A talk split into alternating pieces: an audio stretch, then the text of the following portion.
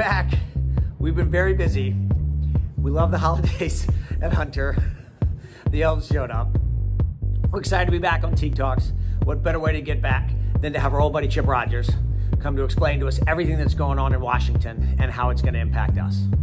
Thank you. Thank you for joining. Happy holidays. All right, Chip Rogers, thank you for coming back on. Uh, I'm probably having you on too much, but there's a lot going on these days. So uh, I thought I'd have you back on and let's talk. I mean, you got to educate us, fill us in. Where, where are you today? You look like you're on the road. I am. I'm in uh, what is normally southern, sunny Southern California. Uh, a little cloudy uh, right now, but uh, but yeah, I'm in California. Last stop before I head home for Thanksgiving. Yeah, you're doing the AH and LA road shows, right? Spreading the good word. We are. We've been across the country. Um, like you've been traveling a lot. Uh, had a couple of events, uh, as you know, in New York recently. Uh, but yeah, this AHLA on the road series uh, came to an end yesterday here in, in uh, Newport Beach. Uh, but we've got 11 of these scheduled for next year. So we're going to hit it hard. Uh, good for you. And I don't know, maybe it's apropos. I'll say it's Thanksgiving. So uh, happy Thanksgiving. Yeah. I am thankful for Chip Rogers and AH and all you're doing for the industry. Bit of a suck up, but I'm going to throw that in there. Well, look, Teague, there's so many people in this industry that responded in ways that are almost heroic uh, to help get us through this. We're not out of the woods yet, but uh, things are looking a lot brighter. All right, let's dive in. I mean, I don't know. Maybe I should ask what's happening with AHLA, but I'll start in Washington. And maybe I'm two weeks old and it's boring old news now. But what's happening with infrastructure? How's that crazy big bill going to help us in the hotel industry? So infrastructure was interesting because normally, as you know, Teague, we would be the first ones out there championing anything to help our infrastructure because we need better roads, we need better airports, we need better everything. Uh, and this bill does some of that. So we congratulate the president and and the, the Democrats on getting this passed because a lot of presidents have tried to do this and have not been able to do this. Unfortunately, one of the pay fors in this bill was an elimination of the employee retention tax credit, uh, which had been extremely helpful to hoteliers who could gain access to it. Now, not all, all hoteliers could gain access to it, but those who did, it was really financially beneficial. And so that goes away. And so we, because of that, we couldn't fully support the package. Um, but, but we're glad that we're going to finally see some investment in infrastructure. It is sorely needed. Yeah, I, I mean, I think so too. But it's hard to figure out if I'm not smart enough to figure out if we're for these things or against these things or or what. Um, but I'm hopeful that there's some stuff in there that's going to help the hotel industry. Well, take a look at, and I know you probably recently went through LaGuardia Airport. Yeah. Uh, the impact of rebuilding LaGuardia has been amazing. Um, and, you know, given the fact that so many people come to the United States internationally through New York, and I know most go through JFK, but some come through LaGuardia, um, it's nice to have a LaGuardia airport that is representative of our country. Uh, we need a lot more airports looking like that. Is that part of the bill? Is that going to happen? Are we going to see a lot more airports improvement, improve the travel?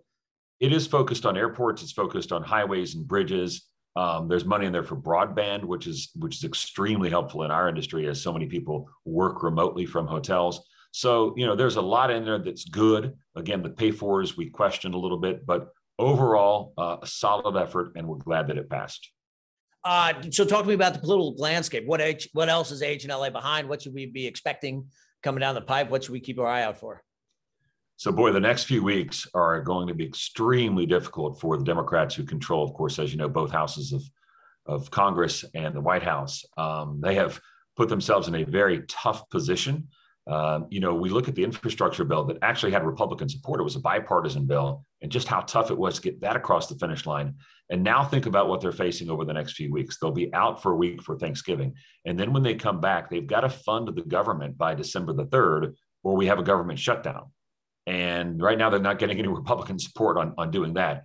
The second part of that coming up on December the 15th now, Janet Yellen just yesterday um, moved the date on this, but January or December 15th, we've got this the, the debt limit, and the country will will uh, go into default if we don't raise the debt limit by December the 15th. So you got those two items that need to happen in the next few weeks. And then you layer on top of that the effort on reconciliation, um, which they're trying to get done by the end of the year. And they've got this incredibly difficult balance with the progressive left in the House, really against Joe Manchin and to a lesser extent Kyrsten Sinema in the Senate. And they're trying to trying to balance that out. And I just don't know how they're going to get there. But they've been able to do this before. We'll see. But boy, the next few weeks are going to be extremely tough. Well, let's talk about inflation. I mean, and just in our industry, everything goes up, right? From from from the value of your property right? In theory, goes up because it costs more to build another one. But oh, by the way, your labor costs go up and all your supply costs go up and everything goes up. The joy of we're in the hotel industry, you can raise rates. I mean, the lesson I know about inflation is don't hold cash, don't hold assets. You're right about that. Um, if you're holding cash right now, you're you're hurting because inflation is just a tax on cash. And so, you know, what we're looking at here is a combination you know, and I think Teague, you and I talked about it last time I was on the show. The amount of money that the federal government is spending and flooding the market with is one thing, but then when you layer on top of that all of the supply chain issues that cause the cost of goods to go up, um, we're probably looking at an inflation period that's going to last well into next year. And politically, that is extremely damaging for the president and his party. Um, but for our industry, you know, there's the good and bad that goes with it, as you indicated. ADRs will probably go up if you're holding assets that hoteliers hold. Um, those are going to go up, so that's the good side of it. But again, labor, um, the cost of goods and services, the ability to even get those goods and services right now is, is really difficult. So, you know, it's it's not a a pure win here if inflation hits our industry. Um, there are some challenges that go along with it. Yeah, we can see that. All right, let's talk some positives though. Let's talk our travel industry. I mean, the good news is November 8th, they just opened up international travel. So that should help. What are you guys seeing there? Yeah, absolutely should help. And the, the best thing about it, Teague, is it helps those markets that need the help the most. When you look at the markets that have fallen behind during the entire pandemic, it has been New York, Washington, D.C., San Francisco. They've been near the bottom all along. In fact, San Francisco is still really struggling.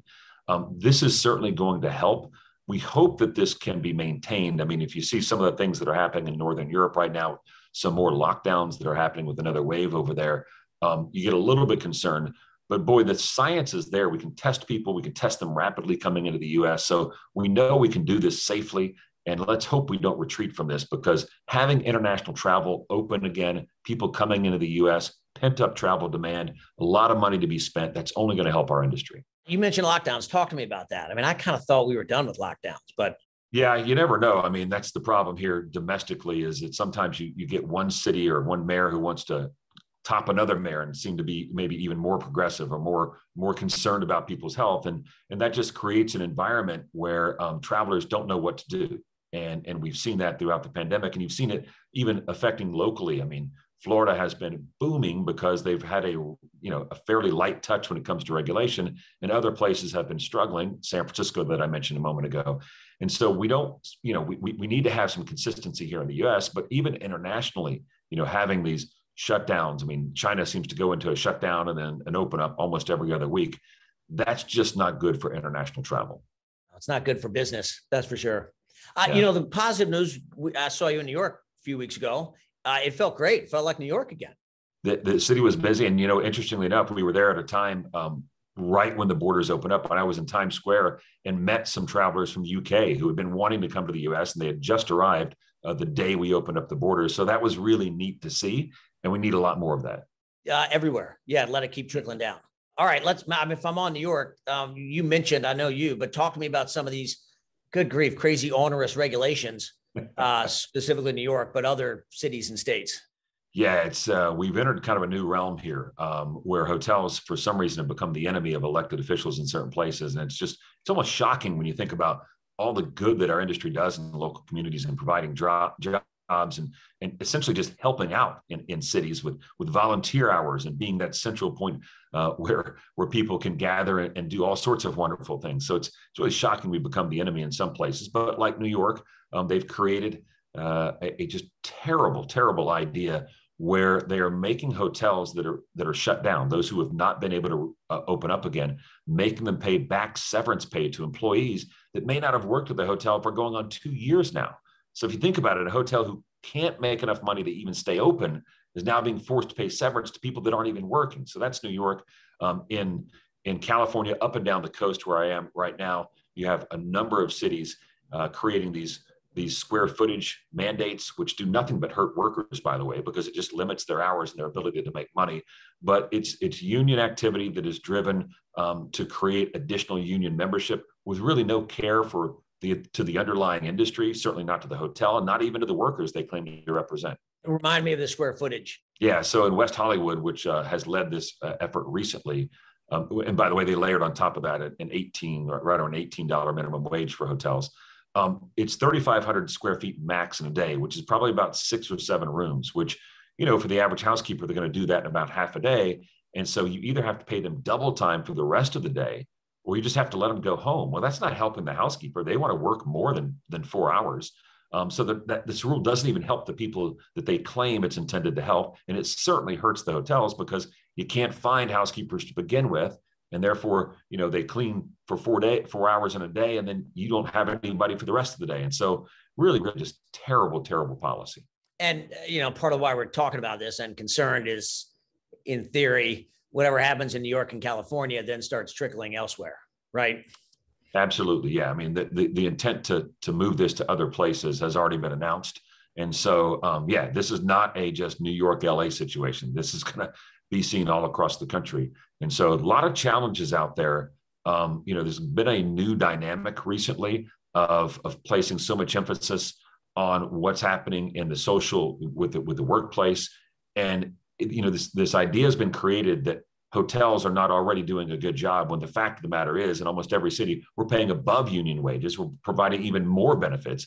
And so it's it's really sad to see some of this happen because it only ultimately hurts the workers. Yeah how, give me some other examples but how did we become the bad guys i don't know i, I think the problem again as it exists Teague, we've been struggling with this for years is that uh, the average politician looks at that name at the top of the hotel and they they see it as some sort of global corporation not understanding as we tell them again and again and again the 90% of these hotels are owned um, not by the company you see at the top of the hotel, but but by somebody else, oftentimes individuals. Two thirds of hotels in the U.S. are classified as small businesses by the SBA, and so, yeah, um, it's it's just a real challenge of this this anti corporate uh, uh, mentality that's going around that that is a misplaced and b I think very damaging. Because they fundamentally think that it's owned by Marriott, Hilton, IHG, Hyatt, they don't understand that it's owned by Mr. So and so or his small company. Yeah, it's a combination of A, not understanding, and B, in some cases they do understand, but that doesn't help create the narrative they want to create. So they'll just ignore the facts. Wow. All right. Keep talking to me about 2022. Uh, one, how do you see our hotel industry in 2022? How's all this stuff going to impact us in 2022? And what should we be keeping our eye out for? So on the on the thing we should be really concerned about two areas. Uh, first and foremost, labor restrictions. As I talked about, yep. labor activity. You're seeing that everywhere. Um, the city of Boston did elect a new um, a, a, new mayor, uh, an Asian American woman. Congratulations to her. That is a monumental step forward, and we should all celebrate that. Um, one of the challenges, though, is that she is um, extremely progressive uh, and was uh, very much supported uh, by all the unions in, in Boston. And we're seeing that happen in a lot of large cities. So keeping an eye on that is, is one thing. Keeping an eye on what's happening with uh, uh, short-term rentals is another thing because that issue is popping up all over the place again. Um, the flip side of that is, I think, uh, Teague, as, as, we talked about in New York, you're beginning to see group travel come back in a significant way and faster than we thought. Um, we're hoping that everybody goes back to their offices in January, so business travel will be back. And as we look ahead to 2022, will we get back to 2019 numbers? Probably not in 2022, but we're going to get a lot closer and things are, are, are, certainly looking a lot better.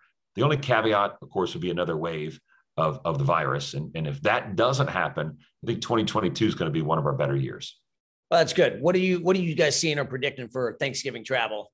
Not as good as 2019, but almost, and certainly better than 2020. And so, you know, really the way we look at it, two things are holding back Thanksgiving travel. One, um, the ongoing fear of the virus that that still exists, uh, but to a much lesser extent than last year. But I think more importantly is the cost of a gallon of gasoline. We're at a seven-year high uh, for the cost of a gallon of gasoline. We know historically that indicates whether people are willing to travel or not, and so it's just become more expensive, like we talked about earlier with inflation. And gasoline is the primary predictor of whether people are, are going to get in their car and go travel somewhere. Yeah, uh, good news. I think Delta said their numbers are they expect really strong numbers people ask me about this all the time. Well, if it's so expensive to get in your car, why not in an airplane? Well, these contracts for fuel for airplanes, sometimes they, they negotiate those six months to a year out. And so we hadn't hit that yet, but Delta's numbers are good. Southwest numbers are good. And so people are flying. Every plane I've been in recently has been packed. I'll be in one later today. I'm sure it'll be packed. Um, and that's good um, because airplanes are safe, hotels are safe, traveling is safe. Yeah, we're traveling. I mean, our business has picked up a ton, but we're traveling again. All of our people are traveling. To your point, airplanes are are uh, full, but we still need that airlift and we still need business traveler to come back and group. We need all those come back. And I'm optimistic with you that it will. Everybody I'm talking to thinks it will, but we got to get there, right? Well, yeah, and what we really need is a 100% sold out Hunter conference uh, coming up this spring. that will be kind of the bellwether. I mean, I think if we're back there and it's completely full, which I believe it will be, we're well on our way. Yeah, I mean, we're planning on it. I think the enthusiasm is there. but our attendees, our people love coming. Uh, all right, Chip, this is great. Give me so tell me what your final question. Tell me what I should look for in the next uh, between now and year end. What fun fireworks am I supposed to pay attention to again? look, a lot coming out of Washington, D.C., as I indicated a moment ago, the decisions they make are, are really going to tell us whether they're able to pass the reconciliation bill. And then once that happens, you know, the real question is, does anything else happen between now and the midterms in, a year from now? So keep an eye on that. Last thing we want is the government to shut down. We certainly don't want to default on our debt. Um, but as we look at this, you know, specifically for our industries, we look at what happens over Thanksgiving and Christmas. If those numbers creep up to almost 2019 numbers, given where we are with gas prices, I think we can look forward to a really booming 2022. Uh, we're looking forward to it. We're counting on it. I mean, yeah. you know, we're leaning in heavily. I think everybody is. Uh, all right, Chip, you're a good man. Thanks for everything you do. Happy Thanksgiving to you and your Thanks, family. Appreciate it.